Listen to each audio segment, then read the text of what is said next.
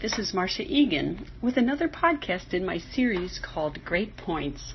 There's been a lot of confusion about the difference between assertiveness and aggressiveness, and that's what I'd like to talk about briefly today. We've been working on this for the month of June, so all of our blog posts and podcasts are on this subject.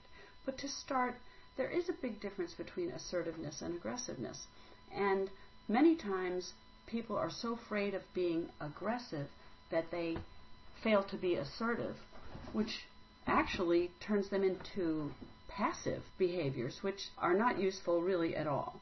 Assertiveness is about standing up for your own opinions, your own needs, your own wants, your beliefs, and essentially voicing or acting in a way that honors yourself.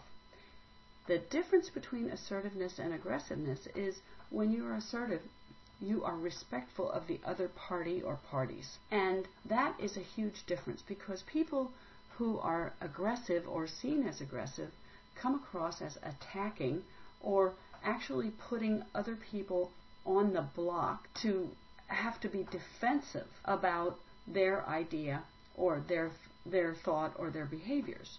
So the difference between one of the differences between assertiveness and aggressiveness is that you see yourself as equal to the other person or people involved. People who come across as being aggressive are seen as caring about their own idea and thinking less or behaving as though the other party has less stature or less information or less intelligence, less, less, less. So what we're looking for is the win-win, and that is an assertive way of communicating. If you happen to not communicate, then you're being passive and you're actually saying indirectly that you think you are less than the other person because you're sacrificing your ideas, thoughts, communications so that you don't ruffle any feathers.